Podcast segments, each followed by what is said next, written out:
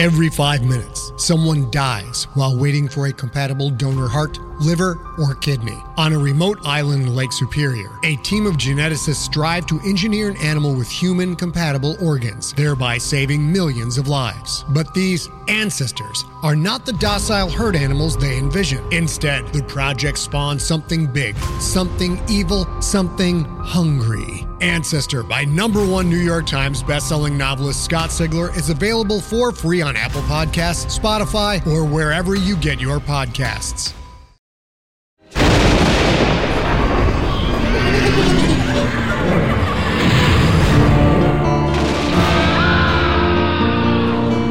Nightmare. Welcome to the Nightmare Magazine Story Podcast. I'm your host, Jack Kincaid. Nightmare Magazine is edited by John Joseph Adams and Wendy Wagner. The stories of this podcast are produced by Skyboat Media, helmed by Stefan Rudnicki and Gabrielle de Cuir, in association with Jim Freund. Our first offering for the April issue is Red Hood by Eric Schaller. The story is read for you by Gabrielle de Cuir. Red Hood is copyright 2017 by Eric Schaller.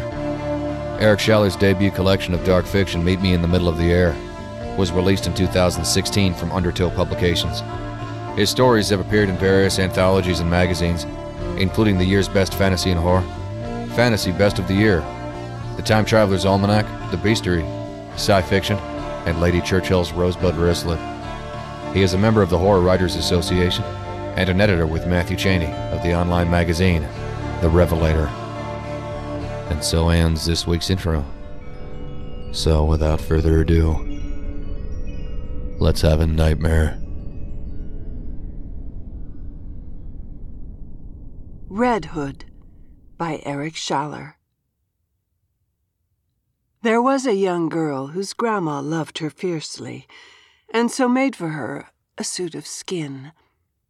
Her grandma brined the skin, scraped it free of fat and flesh, and soaked it in a brainy mash until it was soft and milky as a baby's breath.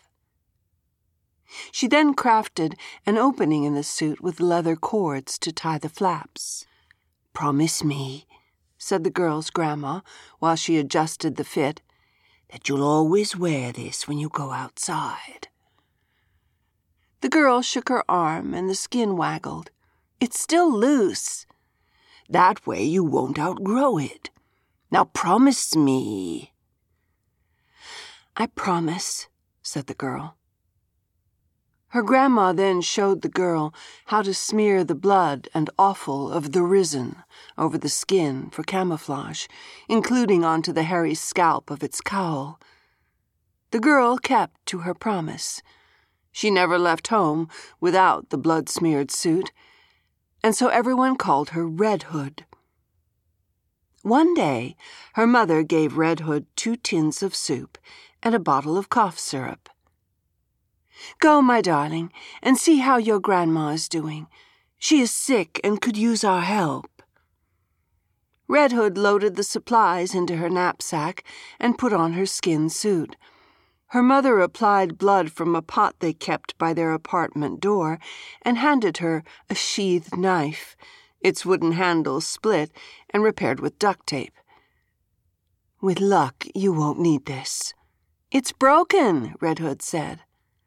The worth of a knife is in its blade, not its handle, her mother said. She then gave Red Hood a few last words of advice. Don't follow the road, because your shadow will show in the sunlight, and don't talk to anyone until you get to your grandma's apartment.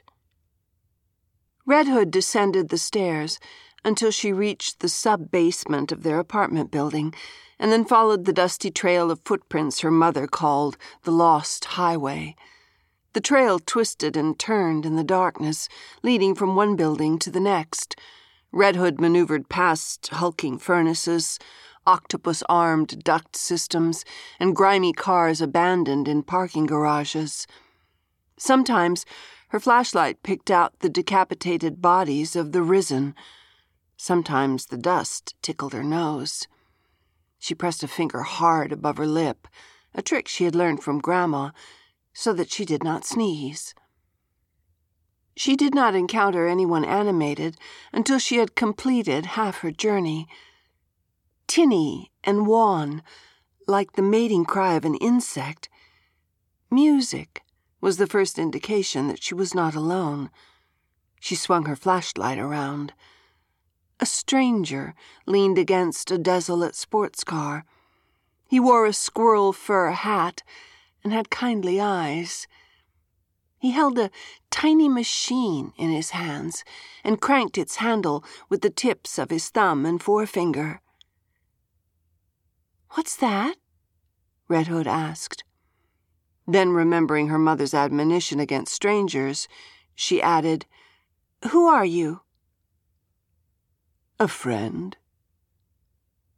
The music stopped and was replaced by a silence that felt like loneliness. Red Hood looked longingly at the tiny machine. It's called a music box. A genie lives inside, and he sings when I poke his ribs. He cranked the handle, and Red Hood heard the startled genie's tune. This time the stranger sang along with it. His voice was rough, but the words were pretty. Away upon a rainbow, way on high, there's a land that I learned of once from a butterfly. Away upon a rainbow, bluebirds sing of warmth and food and all the love that you can dream. Red Hood had never heard anything so wonderful. She clapped her hands. Please play it again. She said please, and so the kindly stranger obliged. Would you like my music box for your own? The stranger asked. Oh, yes, said Red Hood. I can't give it to you, but you can earn it. How? The stranger's forehead wrinkled. He stroked his naked chin. Then his eyebrows shot up. I have it. We'll have a race to the next apartment building.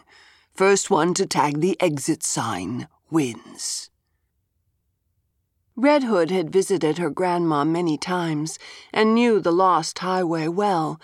She knew its dangers and obstructions, the cave ins, the flooded levels, and most importantly, where a risen might lurk at a dark intersection. She gained two full steps on the stranger before he even knew the race had begun. But her skin suit slapped and dragged at her ankles. She slowed, and the stranger passed her like she was rooted in the concrete. He wasn't even panting by the time she caught up with him at the exit sign. My suit tangled in my legs, Red Hood said. Otherwise, I could have beaten you. The stranger looked so sorrowful, it was surprising his eyes were dry. He placed the music box on the floor and ground it beneath his heel until it squealed. Nothing was left of it but a mess of crushed metal and plastic. See what you made me do, he said. That's the music box. And the genie, also.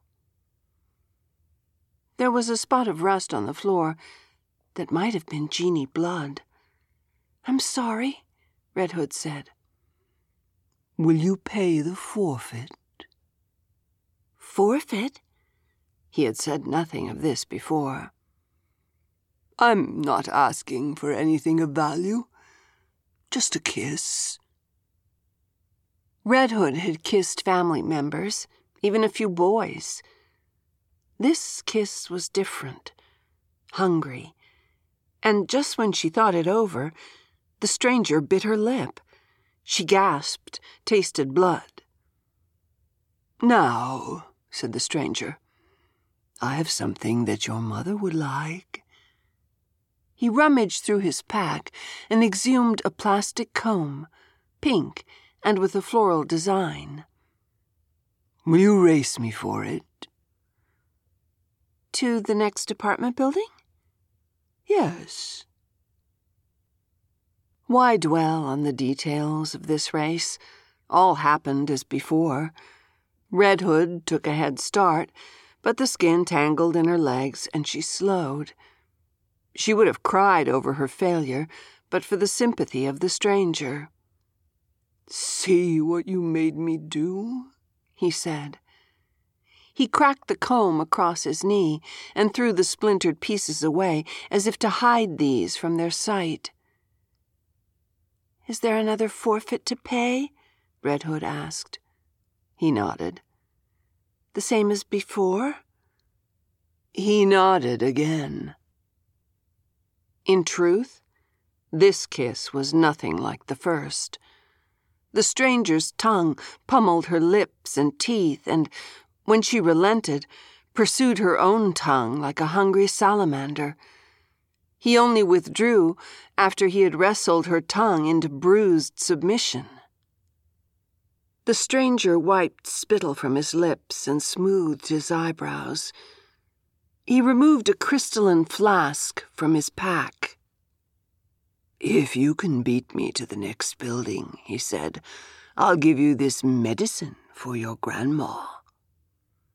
He uncorked the bottle, swirled the amber liquid inside, and let her smell its honeyed aroma. I can't win, Red Hood said. She fought back tears. Of course you can. You just have to set aside your suit. Without it, you'd be as swift as the north wind. This was the best comparison the stranger could make, for the north wind is the liveliest and cruelest of the four cardinal winds. Hang your suit on this nail where it will be safe. Red Hood stripped off her suit and hung it on the basement wall. She felt naked without it, but won the race easily. The kindly stranger had been morose in victory, but accepted loss like a champion. You do not need a suit if you are quick, he said. He rummaged once more through his pack and found a flask that looked much like the one he had shown her. Take this to your grandma. It will assist her health. Thank you, Red Hood said. The medicine was murkier than she remembered. She wondered about the forfeit she had missed. Would it have been like a rat? Or a salamander? Or another animal altogether? She started to retrace her steps. Where are you going? To get my suit. But you are almost at your grandma's. Red Hood was tired from the races, but knew she shouldn't leave her suit behind. Luckily, the stranger was as wise as he was kind and proposed a solution. I'll watch over your suit and keep it safe. We mustn't keep your grandma waiting. But you might have to wait a long time. I won't be lonely. The stranger squeezed his pack, and it rattled merrily. Perhaps it contained miracles more entertaining than anything he had yet shared. Red Hood glanced back once after they parted, just long enough to see the kindly stranger tip his squirrel fur hat. If she had followed him, she would have seen him give a little skip, as if he had just won a lottery. If she had followed him still further, she would have seen him take her skin suit down from its nail and try it on for size. And lastly, although of course she did not, for she continued on to her grandma's apartment, she would have seen that the suit fitted the stranger so perfectly that he, not she, might just as well be called Red Hood. Red Hood found her grandma shivering in bed, although her apartment was roasting hot. A fire crackled in the wood stove. Red Hood sat beside her grandma and, using the hem of her undershirt, daubed at the chill sweat on her forehead. Where's your suit? her grandma asked. Red Hood flushed. There was a tear in its sleeve, and I had to leave it behind. Couldn't your mother repair it? She's doing that now. Red Hood's excuse felt too much like a lie, and she evaded her grandma's eyes by fumbling inside her knapsack. I brought you soup and cough syrup. She set these on the bedside table. And something better. She added the crystalline flask of medicine. It sparkled with light stolen from the fire. Grandma reached toward the flask as if it were a source of warmth. That's beautiful. What is it? Medicine. Red Hood thought back on the kindly stranger and how he had given her the flask so freely. From a friend. A rare gift. Red Hood used her knife to break the seal of sticky stuff that adhered to the cork. Smell this, she said. Doesn't it smell just like a summer's day? Grandma sniffed the open flask and jerked away as if slapped. My mother used to tell me the best medicine tasted foul, but sometimes evil cannot hide its fangs. Dump that down the sink. Red Hood did as commanded. The medicine bubbled and fumed, and its stench hung in the air. Red Hood opened a can of soup and heated it on the wood stove. It was tomato soup, and it smelled wonderful. Her grandma stirred the soup, inhaled its aroma, and thanked Red Hood for her kindness. But she only sipped at her spoon, and the soup cooled in its dish. Will you be better soon? Red Hood asked. I will never be better. Grandma pulled her nightgown down to reveal a wound that was wet and red and shaped like a mouth. It pained Red Hood to look at the wound, but she did not turn aside. Her grandma reassembled her clothing and sank back into her pillows. You brought me three gifts from home, and so I will tell you a story of threes. While I am talking, you will know that I'm alive. When I stop, you will know that I am dead. When that happens, you must take your knife and stab me through the temple. Red Hood nodded. This was one reason her mother had given her the knife. She fetched it from her knapsack and set it on the table close at hand. I'm cold. Please add a log to the fire. Red Hood fed the stove, even though the room was stifling. There was once a young woman who lived in a small town. She knew everyone in the town, and everyone knew her. One day, a handsome stranger arrived. He told comical tales of outwitting the risen played a scuffed guitar, and sang songs to her. The best songs were those in which he compared her eyes to pools of starlight or oceans of violets. The stranger was canny enough to also charm her parents, and with their blessings, he took the young woman away to his distant home. They spent the cold seasons beneath a down comforter, and the following summer she gave birth to a baby boy. The baby entertained her, even when her man did not. Another year passed, and the young woman gave birth to a second baby, more handsome than the first.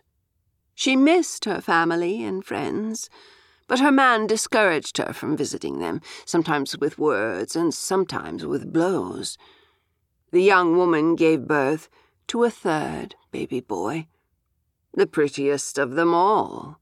And while her man was out scavenging, she escaped with her children and began the long journey back to her hometown.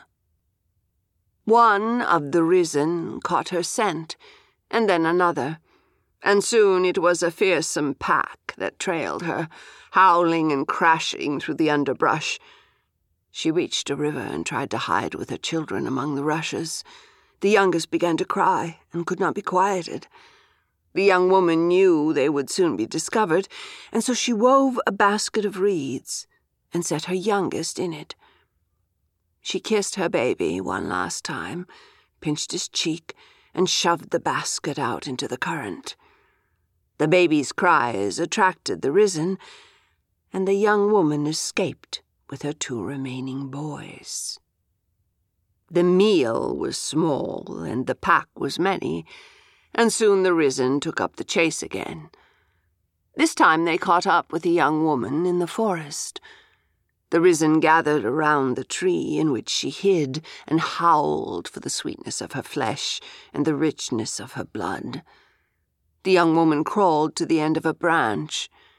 She knit a nest of leaves and set her next youngest in it. She kissed her baby one last time, pinched his cheek. The room was hot and the voice of her grandma dwindled until it seemed the rustle of leaves itself.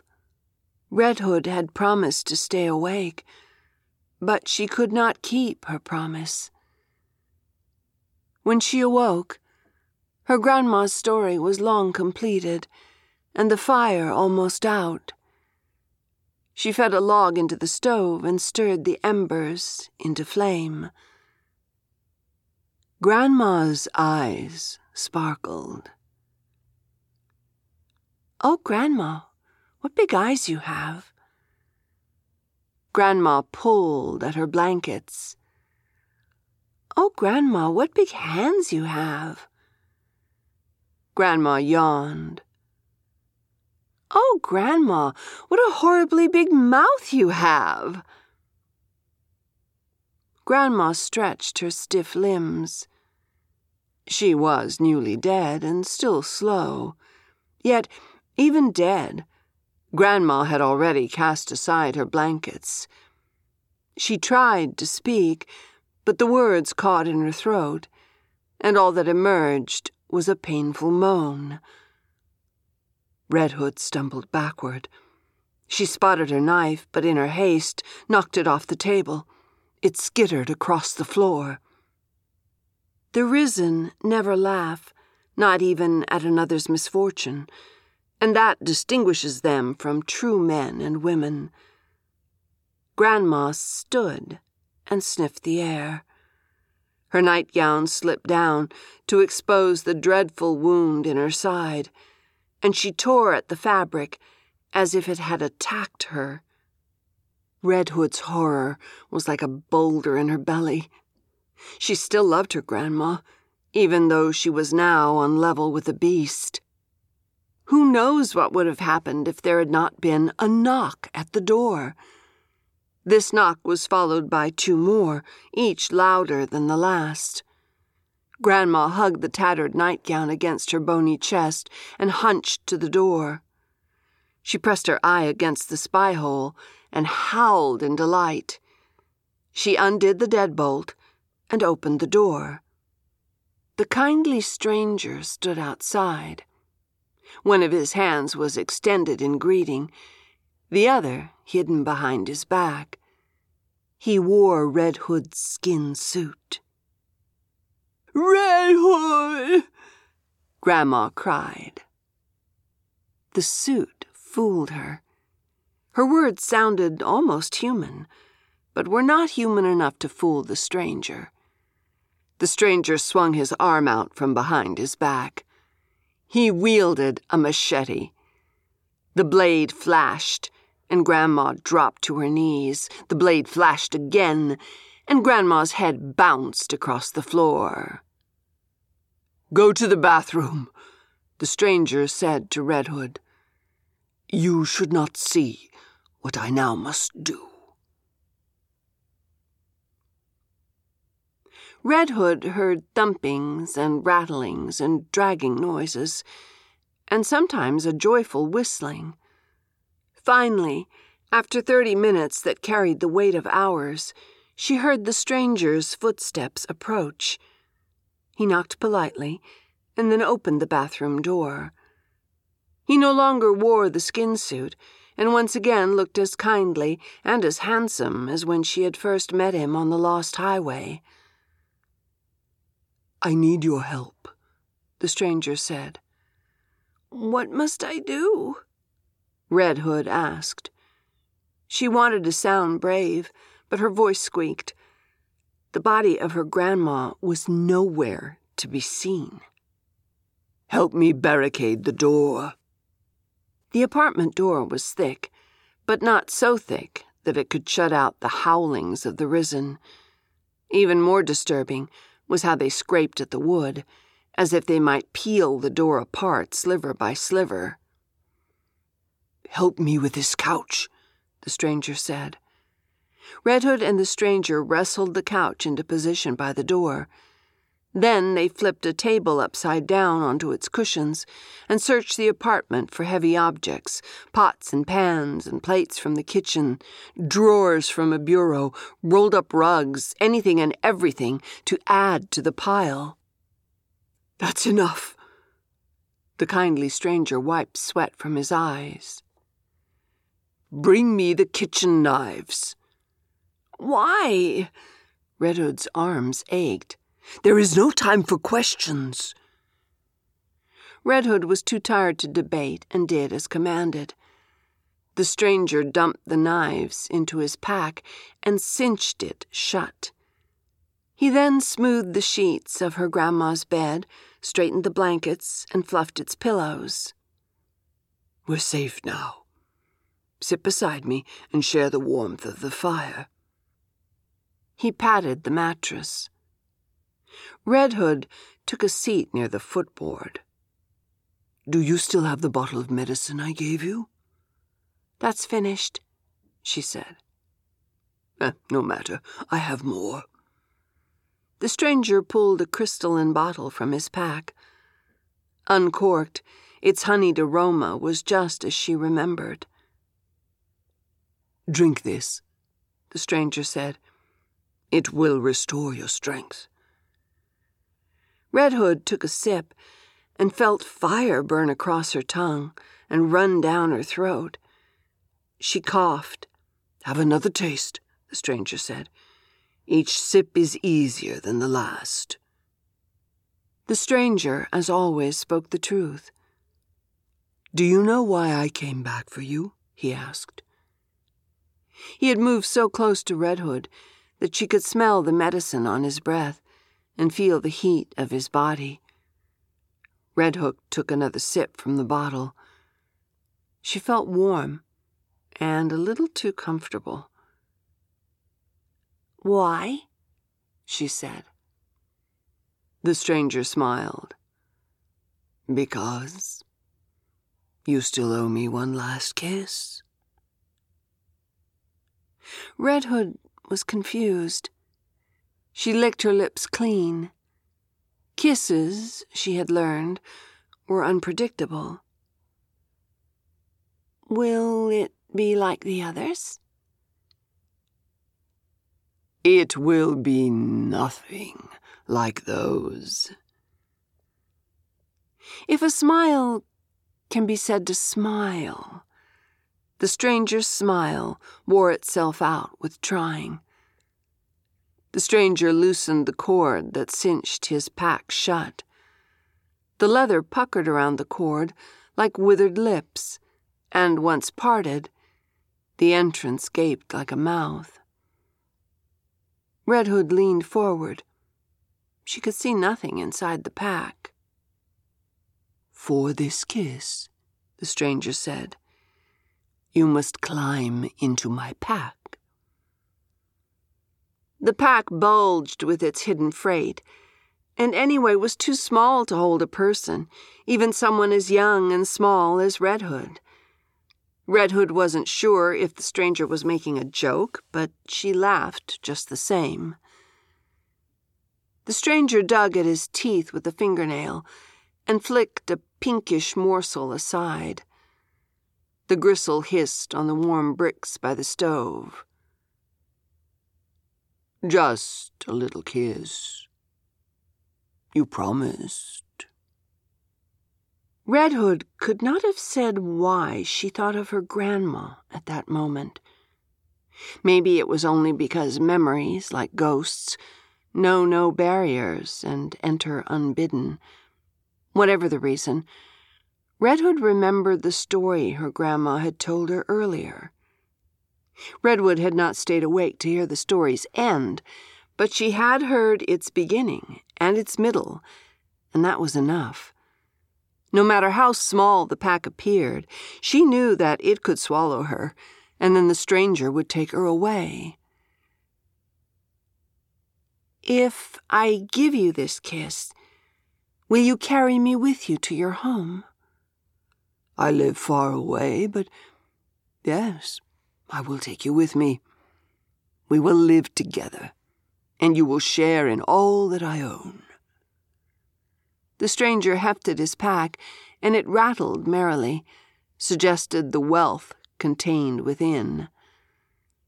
There was a murmuring also, like distant voices. What is that? Those are the voices of my hometown, the stranger said. Before I left on my travels, I stopped by the market, and I listened to the laughter and chatter of the crowd and the haggling of the merchants. I gathered just a little of what I heard into my pack, so I might feel less lonely on the road. If I give you this kiss and join you in your travels, Red Hood said, you will never feel lonely again. When you give me this kiss. If I give you this kiss. Red Hood bounded from the bed she grabbed the pack strap and dragged it past the stranger's legs. She shook the pack. The first time she shook it, the voices inside came tumbling out and echoed all around her. Run! they cried. Run for your life! The second time she shook the pack, spoons clattered forth and scattered across the floor. Spoons, not the knives she had hoped for. Run! they cried with their blunt metallic tongues. The third time she shook the pack, bones tumbled forth. There were leg bones, rib bones, finger bones, knuckle bones, vertebrae, and broken pieces of skull. Most of the bones were white, but some were pink. Run! the jawbones cried. Red Hood now knew where her grandma's body had disappeared. She also knew why the stranger walked the earth alone, but with a full pack. The stranger laughed. He had not moved from his seat on the bed. He smiled at her indulgently, as if she were a child easily tamed. Red Hood looked about for a means of escape. The door was barricaded, the window three levels above the street. She had lost the kitchen knives to the stranger and his pack. But there was still the knife she had brought with her from home. She had set it on the table and then knocked it to the floor when her grandma woke from the dead. Where had it gone? The stranger caught her eye. He reached into his boot and brought out her knife. Its blade flickered in concert with the fire. Is this what you are looking for? He inserted the blade's point between his teeth and picked loose another sliver of flesh. He licked the flesh from the metal. He then opened the door to the stove and tossed her knife into the fire. You still owe me a kiss. The stranger reclaimed his pack from the floor and shook it open. The mouth of the pack gaped. Its sides caved like a stomach accustomed to richness, but which has gone hungry for too long. Now climb into my pack. The fire crackled behind its mica window, perhaps in laughter, perhaps in simple enjoyment of the knife's wooden handle. The remains of Red Hood's knife glowed within the heart of the fire she remembered her mother's words. The worth of a knife is in its blade, not its handle. She dropped to her knees before the stove and swung its door open. Sparks cascaded forth. Her knife's handle had burned to ashes, but the blade remained. She plunged her hand into the coals. The knife seared her flesh, and the heel of its blade sliced into the meat of her thumb. The stink of burnt flesh filled the room. Her skin blistered, but she did not drop the knife. Tears blinded her, but she gripped the knife all the more tightly. She screamed, and she struck. Red Hood's first strike cut loose a hank of the stranger's hair. He laughed and caught her by the arm, spinning her around as if he were a prince and she his princess, engaged in a dance. You owe me a kiss, he whispered, his breath tickling her ear. He twisted her arm behind her back. She cried out in pain, but this was not the arm that held the knife. Her second strike slashed the stranger across the bicep, slicing through his sleeve and drawing a trickle of blood. He cried out in surprise and released her. You cut me! he said. He shook his head in disbelief. All over a kiss? Her third strike pierced the stranger through the eye. He stumbled back. The knife protruded from his eye socket, and he crumpled dead to the floor. Afterward, Red Hood bandaged her hand and tidied the apartment. She gathered up her belongings, not forgetting her knife, the remaining can of soup, and the cough syrup, and slipped into her suit of skin. She freshened the suit with the kindly stranger's blood, and then shoved his body out the window. She watched it tumble through the air and smack against the pavement, and continued to watch as the risen shambled from the shadows and shredded his flesh. On her way home, she passed one of the risen gnawing on a bone. The creature growled when she approached and followed her. Red Hood had nothing to fear. She wore her suit of skin, and the creature fawned about her bloody heels like a dog loyal to its master.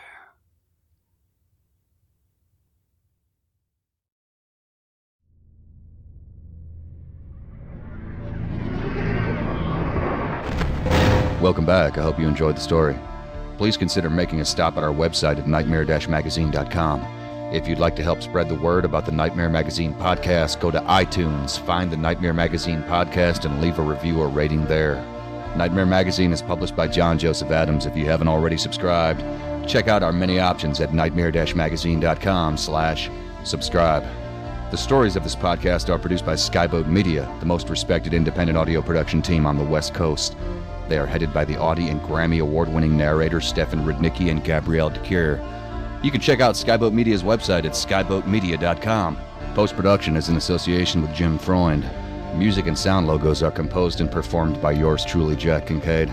There's other ways you can be notified of new Nightmare Magazine content. You can subscribe to our free monthly newsletter RSS feed, follow us on Twitter, or like our Facebook page. If you visit nightmare-magazine.com and click on this month's editorial, You'll find links to all of our social media pages. This podcast is copyright 2017 by Nightmare Magazine. Thanks for joining us. Sleep tight.